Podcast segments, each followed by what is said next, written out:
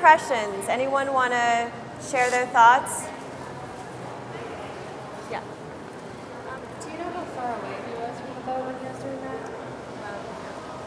The question was, do I know how far away from the boat was he when, when he was doing that? No, I don't personally. Um, however, there's some some judgments you can make based off of the scale of him um, and the boat behind him. Uh, we can talk uh, something technical to start out.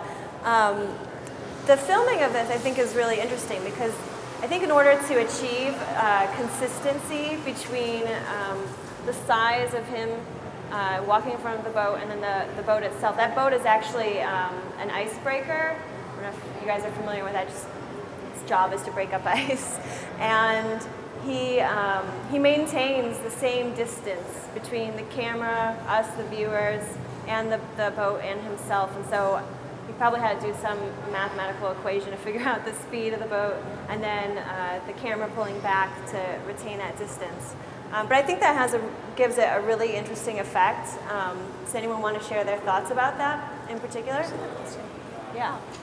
How was it filmed? Like, where is the camera? Is there somebody on the ice in front of him? We would have to ask the artist how exactly it was filmed, but I'm guessing from from my uh, own experience that he had uh, some sort of vehicle moving backwards that um, allowed him to maintain that, that same constant speed between the boat and uh, the camera so that that distance didn't change. Yes? So to me, it's about uh, mortality and kind of the beast of time on your heels. Yeah.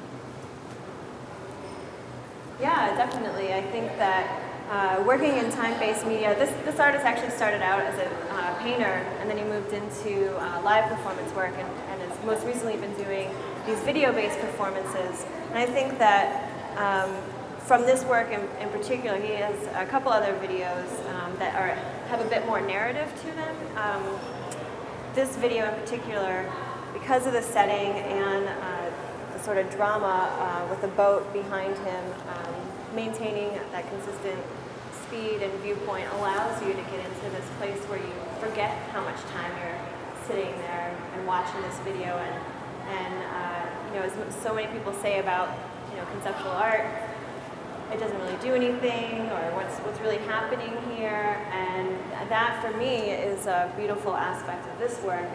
You just sort of slip out of time, and that's something that I actually um, try to do in some of my own own pieces. And I think it's interesting to, to think about that concept of timelessness in something that has a set time. Any other thoughts? Yes. I noticed that he steered to the left of us more often, but then he always tried to maintain a line, a sight line for us. And his pace was very steady. The highest he got was 90 steps in a minute. The lowest was about 70. So he was really cognizant of like, hey, faster, boat is getting closer or something. Yeah. So it was really interesting to know how he has to pace himself right. to be ahead of the curve. So that was interesting to me. Yeah, a very um, uh, popular uh, notion about performance art is that it's often very endurance-based. And this artist in particular with, I mean, the imminent danger of the boat behind him definitely had to keep the pace. And I'm very impressed that you came up with the number of steps per minute. That's great. um, but yeah, he, he, probably definitely worked through that in his head. And yeah, because we don't see him turning around. And I have no idea how long he um, actually filmed the original film, um, which was shot in uh, 16 millimeter and then transferred to HD um, DV. Um, but uh, I think that this is the kind of thing that you can't really take that many takes, if you will. I mean, obviously it took a lot to get that boat there, um, and he worked with, um, I think it was uh, Ministry of Finland um, to, to produce the film. But so, um, any other sort of impressions or feelings uh, that you had when you were watching the video, or kind of things that watching it made you start to think about? I, we heard mortality uh, before. Anyone? Uh, it made me think about um, that first it was shocking and kind of um, like a dangerous feeling and I felt nervous. And then at some point I kind of um, stopped caring, which was really an awful feeling. You know, because he was a human being in front of like an ice breaker. You could go any moment. You go under uh, ice, and I thought, and I thought, well, that's really creepy. That at some point we're so used to images that we stop caring about the thing the image is Right, of. right. Yeah, that's that's definitely um, something that, that happens a lot in, in contemporary conceptual work, particularly this kind of video where, yeah, you have that distance as a viewer from the actual action. If we were on the ice, seeing him do this, how do you think your feelings towards it would change? You you feel more of this imminent danger because you yourself would be put in danger. And that's the interesting thing about making the choice to do something live versus um, for the video. And then he's obviously playing, um, like we talked about earlier, with the setup of the camera and uh, the distance and relationship of the viewer to the actual action, um, which I think allows you to sort of slip out of, of time, as we were mentioning. Um, this artist, actually, I read a couple of interviews um, that are on his website, so I definitely recommend that you Google him after this and, and read some more about his work and see some of his other pieces. But uh, someone had, had said something that he um, is part of this term that was coined in 2002. Um, just flip through my notes here. Romantic conceptualism. What do you guys think that means, romantic conceptualism? Anyone?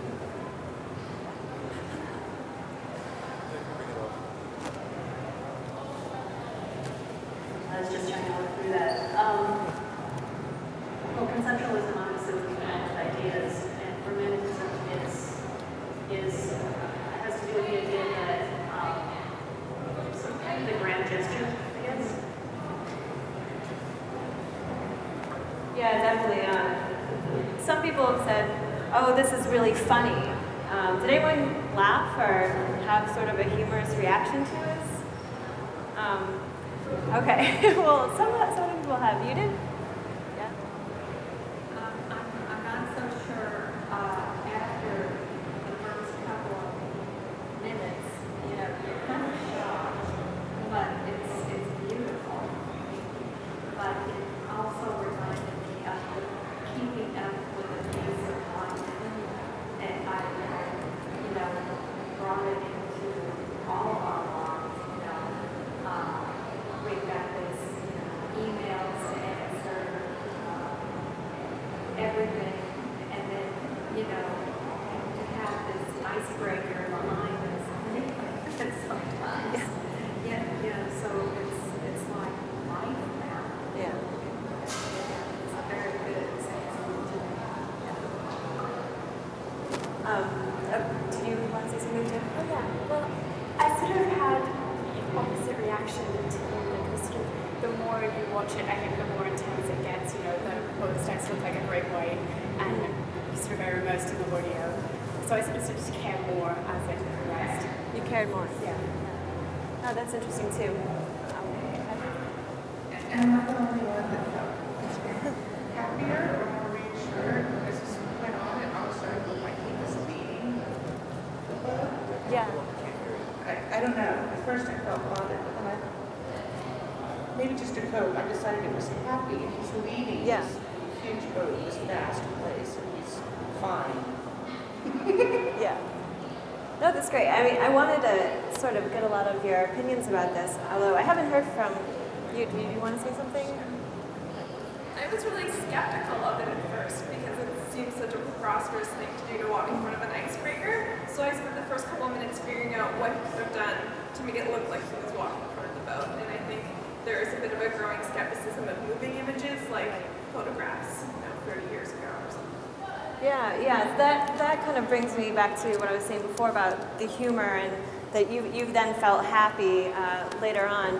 Um, that's sort of uh, something that you know some critics have said with with conceptual art is that it's it's vapid. There isn't um, you know a whole lot there. But I think what makes um, this work so powerful is that as we've just seen, there can be so many different interpretations and so many different emotions that can be elicited from it. And really, if we're looking at this image that really doesn't change, I mean, for all we know, this, this almost looks like if it weren't for him waving in and out uh, from the left to the right of, of the boat, you know, it could maybe just be a, a couple seconds loop, um, or we wouldn't really know.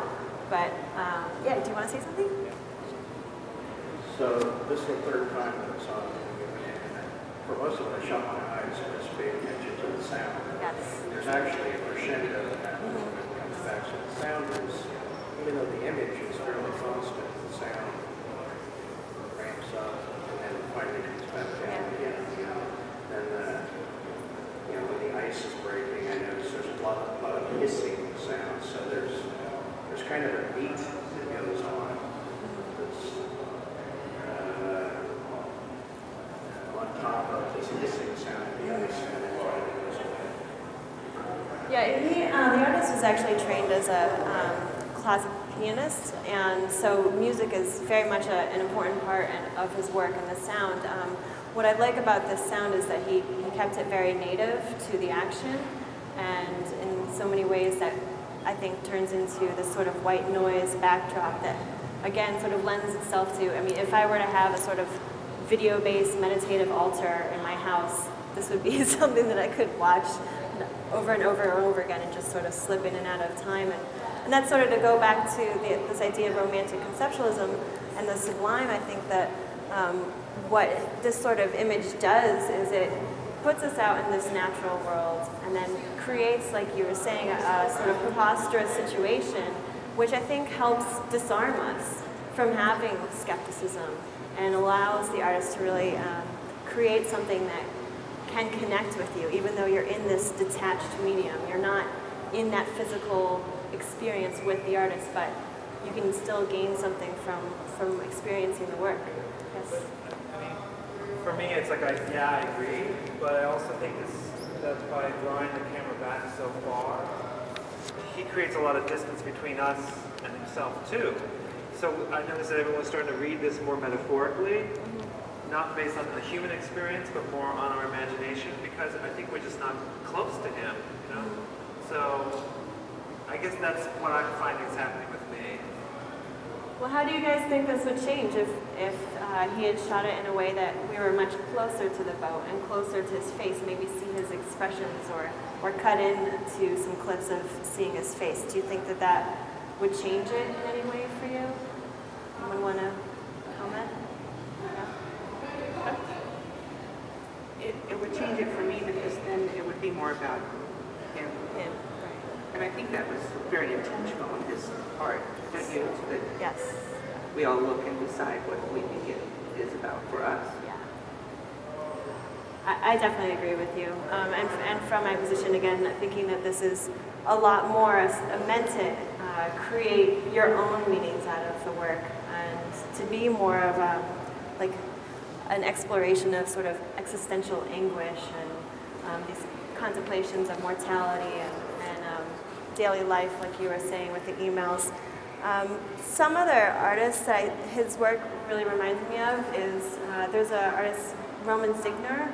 Um, he's at the MoMA right now, um, German artist, and when he, he does these sort of performative actions that are kind of preposterous, um, like he attached some uh, rockets to the uh, legs of a chair and then sat in the chair and had his, his friends um, light them and you know just to sort of see what happens. And now it's shot in a very simplistic way um, like this in that there's not a lot of editing or switching back and forth between different perspectives. And whereas um, I think his work is also sort of trying to question what um, everyday experience is like and connect through this sort of science of um, these rockets, for example, to to something that is, is bigger than him, bigger than all of us, the sort of physics of our daily existence, that the pattern, how we move through the day.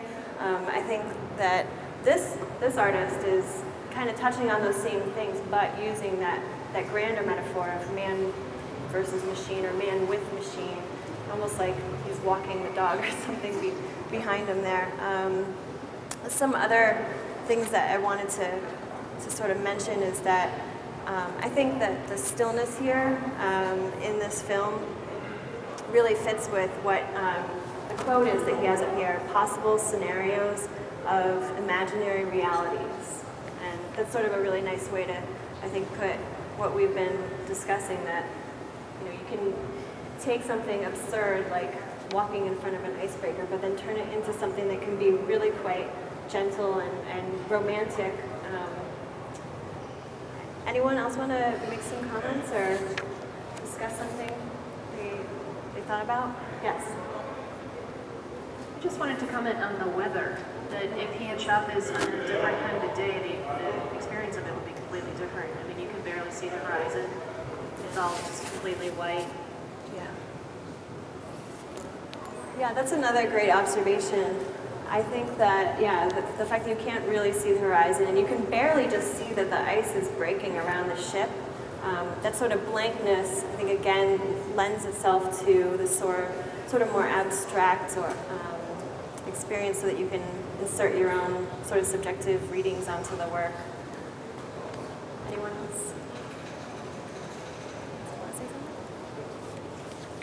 Does anyone have any questions, more questions about what the artist might have been intending or maybe how it was filmed? Is the sound related to the event or was the sound created after the filming? I imagine that he recorded the natural sound. Um, he might have even had some sort of uh, recording um, mechanism on his, his person, if you will, when he was walking in front of there to get that sort of loud sound. But typically, when you're um, making a video that's outside in nature, it's more challenging to go back in and not just edit the footage, um, but to edit that sound. And again, I think with his background uh, in music and uh, his other artworks that explore music directly, um, this artist definitely took uh, a lot of time to think about how he would take that natural sound and compose it in a way so it would have like that crescendo you you had mentioned in a way that would actually sound natural even though it's manipulated. And personally, I don't think that um, you know there was a comment earlier about being able to manipulate viewers' experience in this medium.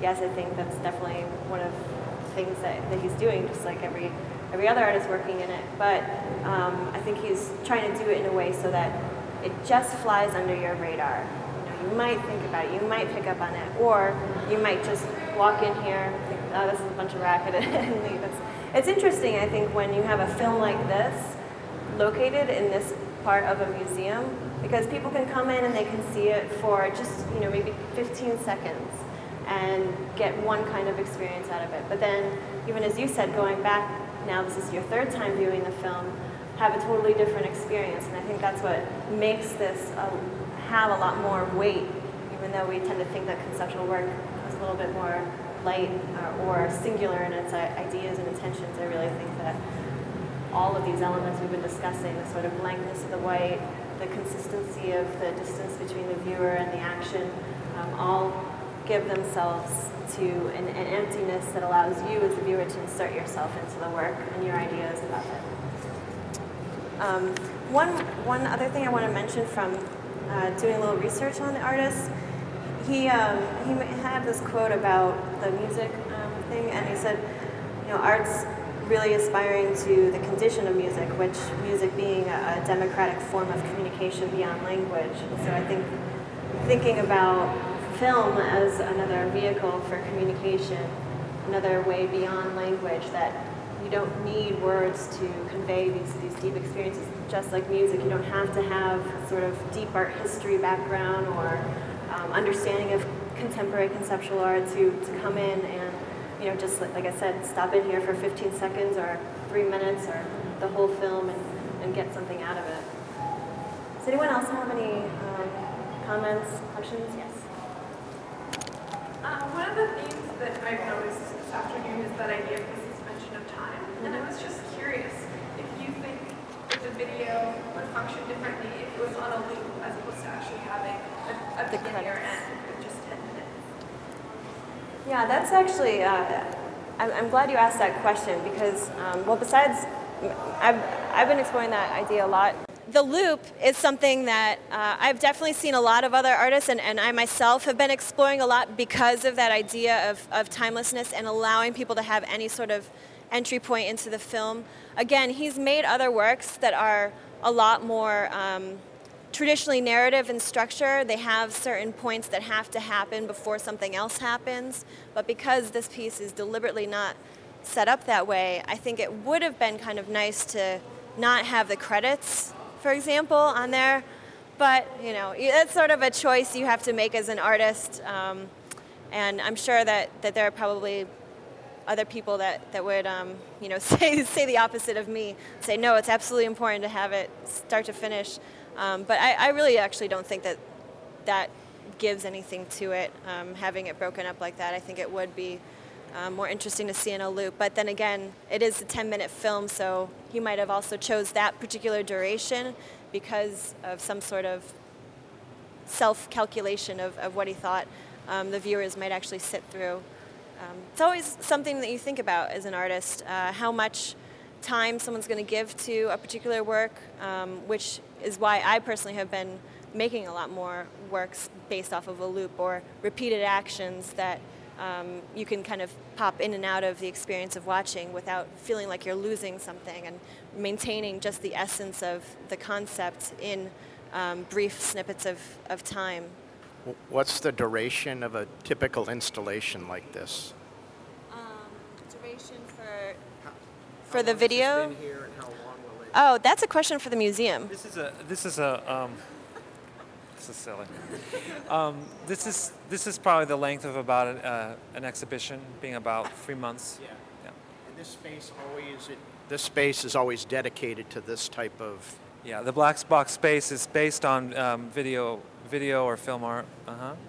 Um, I don't know if anyone else has any anything else they want to say, but there was one more point that I wanted to mention. To go back to that idea of humor, um, I think that humor is something that, that I also use a lot in my work. Um, I see humor as um, an opportunity to disarm the viewer from feeling, uh, you know, automatically apart from the work, um, or that this is too too deep for me to understand, or it's too wacky, or you know, whatever misgivings people might have when they first come to view a contemporary video work. Because if you think about it, you know, so much of our interpretation of moving image is completely based off of our everyday experience of moving image, which would be what CNN, commercials, movies in Hollywood style, and and all of that. And so when um, you're work, choosing to work in that medium as an, an, artist, you really have to think about not just what um, what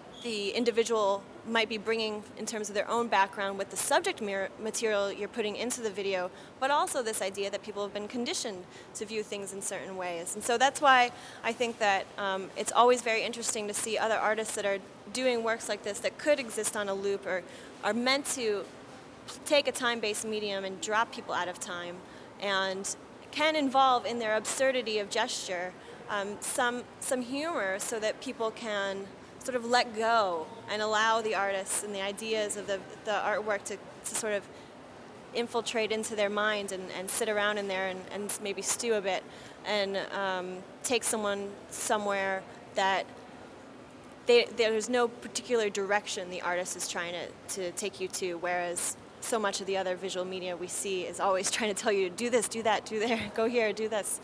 Um, so I, that's something else that I think is important about this this work too is the idea of, of humor and the danger um, that he puts himself into is actually quite humorous. Some people um, reviewing this work had, had mentioned uh, that he sort of takes like a Buster Keaton approach to uh, his situation and, and you know I think that's another interesting way to think about what considerations this artist had and what he put into actually making a, a, film like this that really does look just so simplistic. You think you can get the idea right in the first second that you see even the still image of it, um, but there really is so much more if you, you take that time like we, we did today. And so um, if no one else has any other comments or questions or feedback, I, I, thank you all for, for taking the time to come here and be open with each other and share your, your opinions. And thank you for listening to me as well. And, and uh, yeah, come back a week later and see how it changes you again.